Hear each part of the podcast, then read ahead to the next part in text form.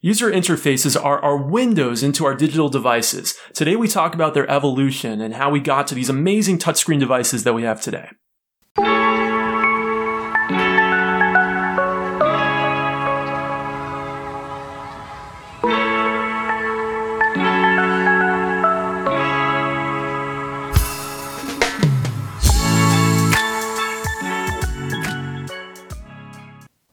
Welcome to Kopec Explains Software, the podcast where we make computing intelligible. Okay, Dave, for this week, how have UIs evolved? And a UI, of course, is a user interface. What does the word user interface or the term user interface mean to you? How do I interact with whatever I'm interacting with? Yeah, it's our interaction model, and there's many different interaction models. Our listeners might have heard of things like command line interfaces, graphical user interfaces, or of course, voice interfaces, which are becoming so prevalent today. So where should we start?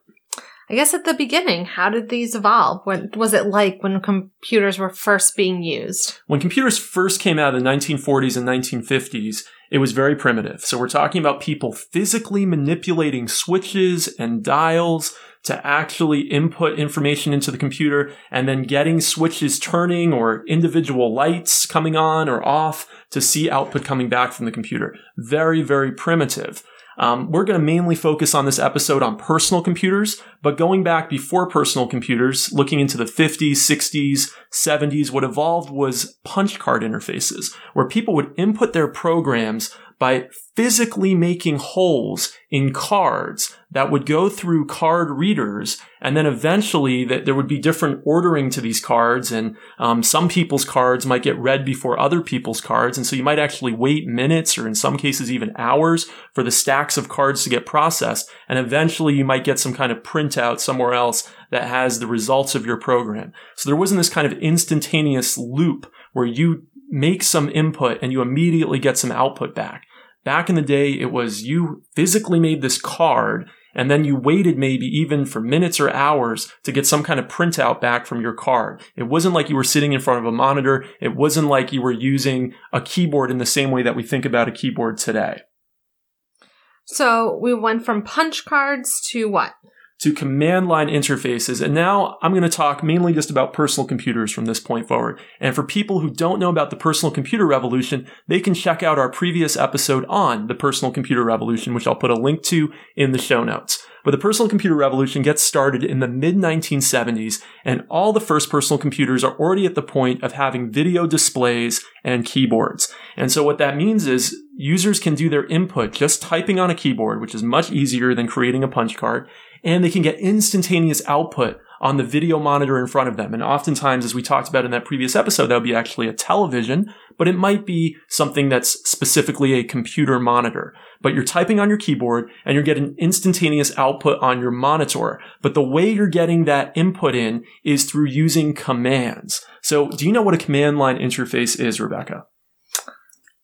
It's where you don't click on things, but you get to type and tell the computer to do stuff. Right. Everything is typed out.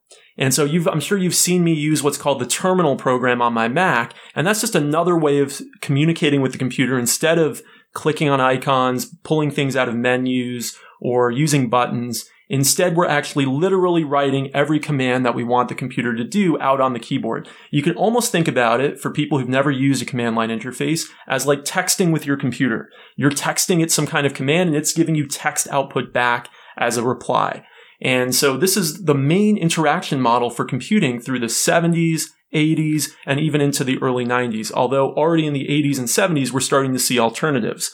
But for people who grew up back in the 80s, early 90s, or even a little bit before that, you're probably familiar with IBM's PC computers, and a lot of them ran Microsoft's DOS operating system.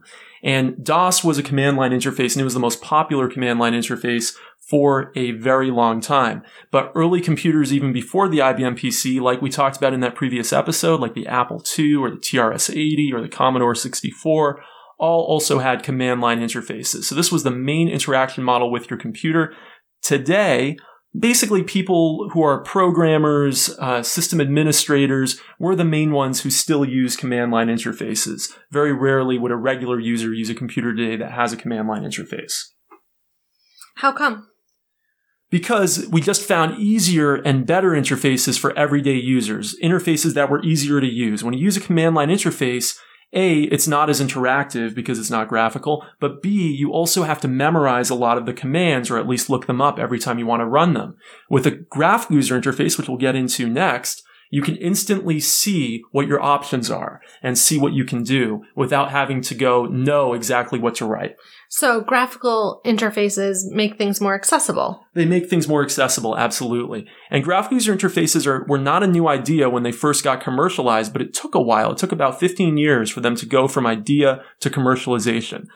And when we say graphical, what we, we mean is like visual I- icons, um, that you're not specifically writing the, um, the command you want, but that you have something like a icon for the program you want to run.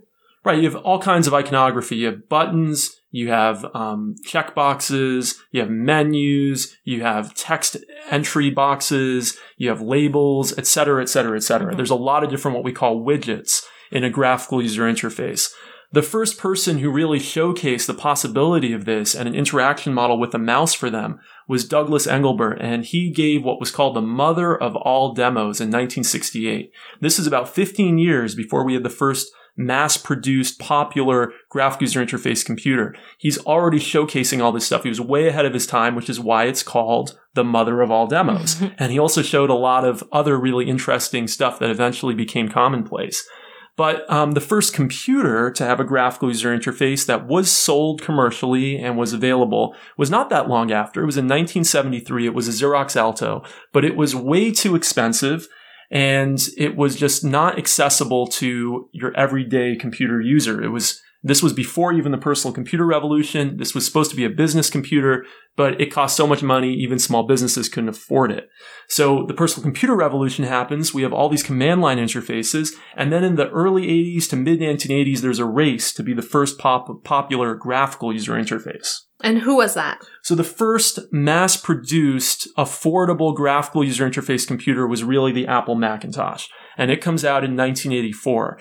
But nipping on its heels are a lot of competitors. In fact, Microsoft's main competitor to this, which was Microsoft Windows, of course, 1.0 comes out in 1985, one year later. And you know, both of them had been inspired by the Xerox Alto and the Xerox Star, which was another Xerox computer that came after that. Um, they it wasn't like they came up with all these ideas, but they did make refinements. So there were certain additional widgets that existed in the first Apple Macintosh that hadn't existed in the Xerox machine. So they were certainly inspired by Xerox, but they also were making some improvements as well to what Xerox had done. But maybe the number one improvement they were making was making this affordable. So making it so that uh, average consumer could actually get a machine with a graphical user interface. So this is when computers start to really look like with a graphical user interface what we now just take for granted and expect our computers to look like. Right. And it might surprise you to know that people were not 100% convinced at first that this was definitely going to be the future. And it took a while for all computers to have graphical user interface, all personal computers to have graphical user interfaces. IBM's PCs and all of their clones continued to ship with Microsoft DOS into the mid 1990s. And Microsoft Windows didn't really break out and become a de facto standard on top of DOS until the early 1990s and Microsoft Windows 3 and Microsoft Windows 3.1. So it took quite a while actually for between when these first graphical user interface personal computers come out till they become ubiquitous. But then we, we had graphical user interfaces all the way up to today. When you use your, uh, your PC, or you use your Mac, the general um, user interaction model that you're using is a graphical user interface. And it's not that different. I think a user using that original Macintosh in 1984 would be able to figure out how to navigate a modern Windows or Mac computer in 2020. So we're now graphical user interfaces are kind of the standard. Um, we're all using that. Where does it? Where do we go from here? What's the next user interface? Well, the next real interaction paradigm that becomes commonplace is touch. And touch is really still working with a graphical user interface, but we're replacing the mouse with at first the stylus and later on the finger. And you know, we had um, popular touchscreen computers going back to the 1990s. This was the PDA revolution. So these are things like the Palm Pilot, or before that even the Apple Newton, or the first Microsoft Pocket PCs. These all had touchscreen interfaces. They usually had a stylus, but it was still really the same kind of widgets as we have in graphical user interfaces on PCs. But what we were getting was we were getting a new paradigm for interacting with those graphical user interfaces in the form of the stylus and later on your finger.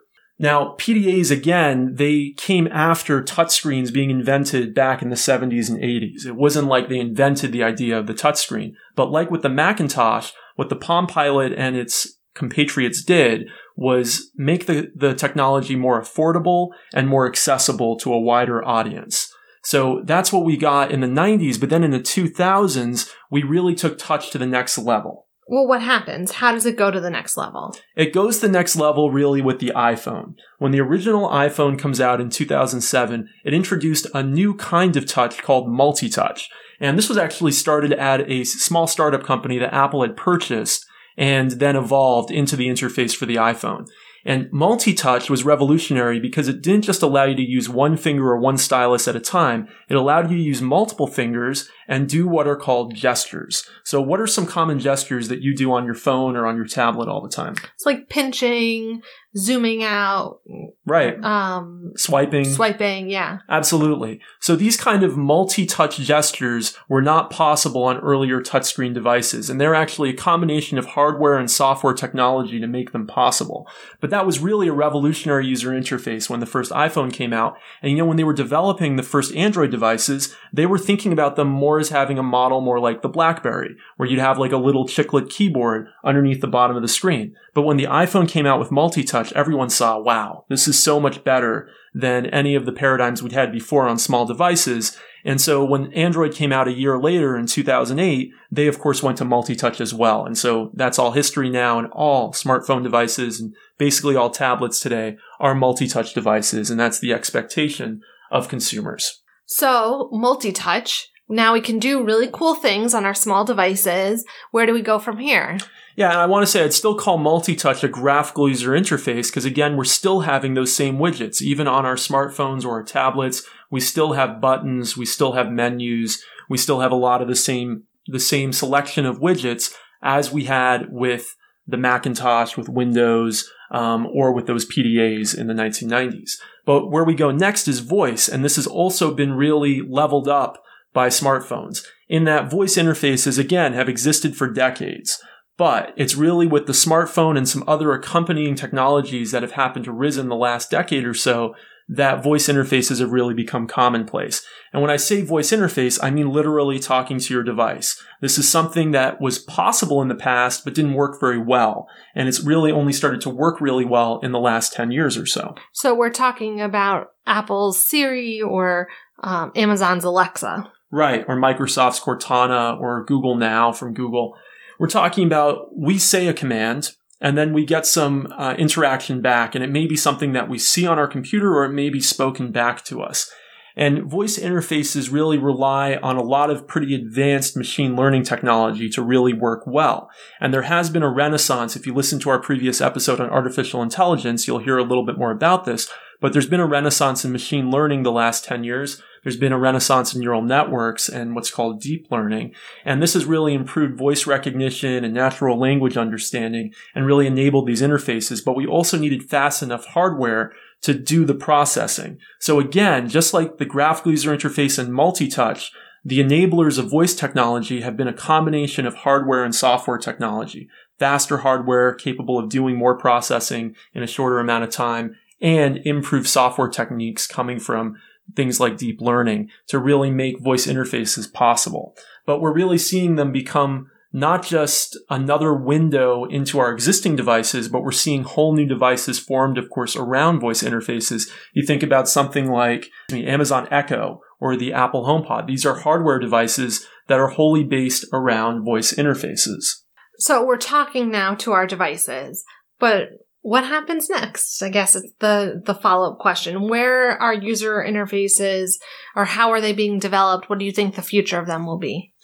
Well, so the speculation, and there has been some research and some real things happening in this area, is neural interfaces. And so, of course, the the very uh, in the media company working on this startup company is Neuralink from Elon Musk.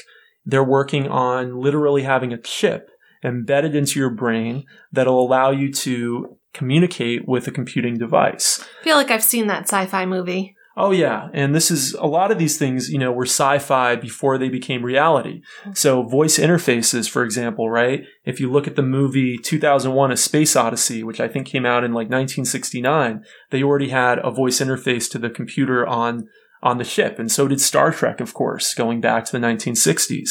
And it took, you know, a lot of things times things come out first in science fiction before they become reality. But if you look at kind of what those voice interfaces were like in those shows, we're not that far off when you use Siri or you use Alexa from something like that. It's not quite as intelligent, but then again, they were looking, in Star Trek's case at least, centuries from now. 2001 A Space Odyssey, they were a little bit off in terms of their timing. But um, it's certainly possible, uh, and we, we have voice interfaces that, that are not uh, inconceivably far from from where those sci-fi movies were. So neural interfaces, is it possible? Based on the research I've seen and a few papers I've read, I would say yes, it's certainly possible. Is it likely in the near future? In my estimation, probably not. I'd say there might be primitive neural interfaces, certainly things that can help people with disabilities, but in terms of like being able to download computing information into your brain, I think that's quite a ways off. I think what's more likely is the ability to maybe control, and we already have this. There already are research projects and commercial projects that can do this, but the ability to control, let's say your mouse pointer with your brain, or maybe even get to the point of of being able to think some words and the words show up. I don't think that's an impossibility within the next couple decades, but I think being able to download computing information into your brain based on at least what I've seen, I think that's probably pretty far off. So when we talk about user interfaces, we're talking about both input and output. Input is what you're putting into the computer. Output is what you're getting back. You know, the limitation for us as humans is actually on both ends, right? Here's the limitation. For input, we're limited by how fast we can type or how fast we can talk. If it's a command line interface, then it's how fast we can type. If it's a graphical user interface, it's how fast we can click and how fast we can type.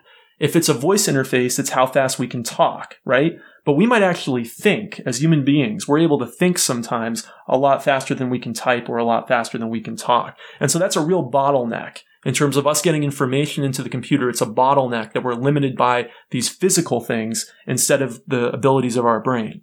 Now, when we think the other way, when we think output, we're actually a little better at that as far as uh, getting some good bandwidth because when we, you know, they say an image is worth a thousand words, right? Well, we can usually read faster than we can, um, type or we can talk, but we can see images even faster than we can read and we can watch movies and get input into our brain faster than we can, um, than we can even, uh, type or talk as well, right?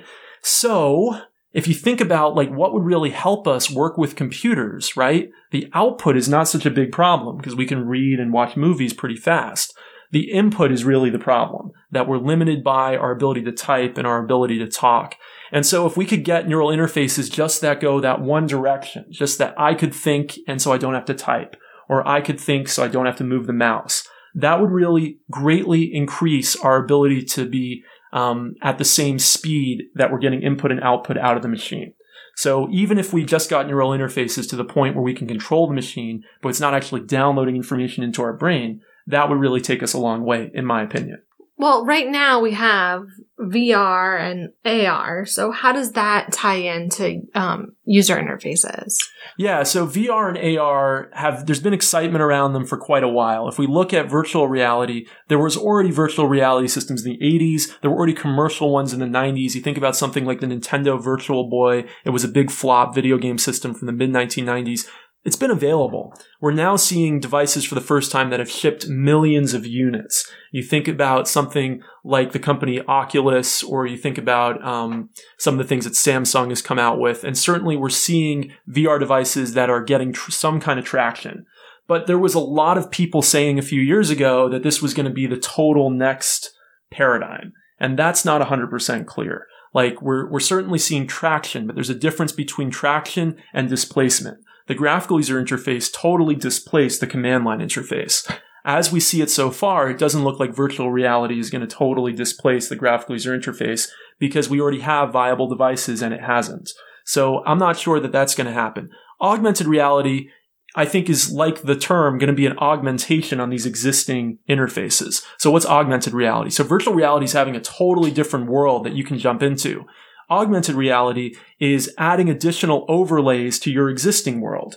And you know, we already have had examples of this for a while. You look at the Yelp app. So when Yelp came out in 2010 or 2009 with the Yelp monocle on their iPhone app, it allowed you to browse the street with your camera on your phone and see overlays of star ratings and restaurant names on top of where you're looking around. And believe it or not, that was created by an intern at Yelp in his sp- spare time. And then it actually became something shipped with the product. But you know, they actually discontinued the Yelp monocle a couple years ago. So these AR interfaces have kind of come and gone. And it's not clear again that they offer enough value that people really want to jump into them. Another version is Google Glass. Google Glass came out in beta form um, more than half a decade ago.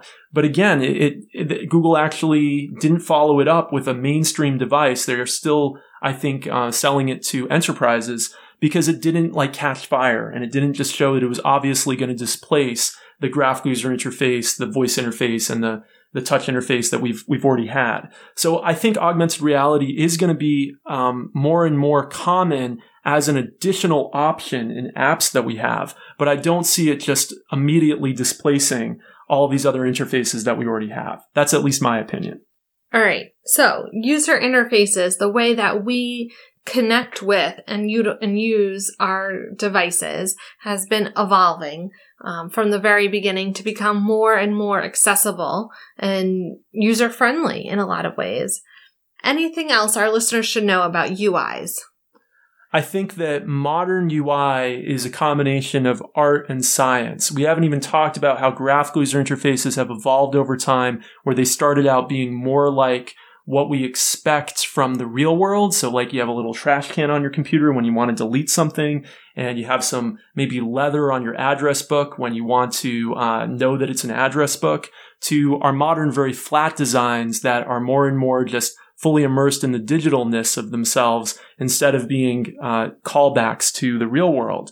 They, they've evolved in many ways and I don't see them as slowing down, but I do see that there's certain interaction paradigms that make more sense for certain kind of tasks. So there's sometimes where it makes more sense to do something through voice or do something through a graphical user interface. And there's sometimes that it might even make more sense to do something through a command line interface. And so I think instead of seeing the mass displacement as we saw in the past, I think what we're more going to see is a combination of interfaces, the right interface being used for the right task. So I don't think it's just so much about asking what's next as it is asking what can be added, what can be combined to have a more interactive and meshed experience for the user. All right. Well, we really appreciate everybody listening this week. Don't forget to follow us on Twitter. What's our Twitter username, Rebecca? Kopec explains. Which is? K O P E C E X P L A I N S. And don't forget to leave us a review on your podcast player of choice, whether that be Overcast, you leave us a little star, Apple Podcasts, and you leave us a full review and rate us five stars. We really appreciate that. Or if you just follow us on Spotify, it really helps get our show noticed. And we look forward to seeing you next week. Thanks for listening.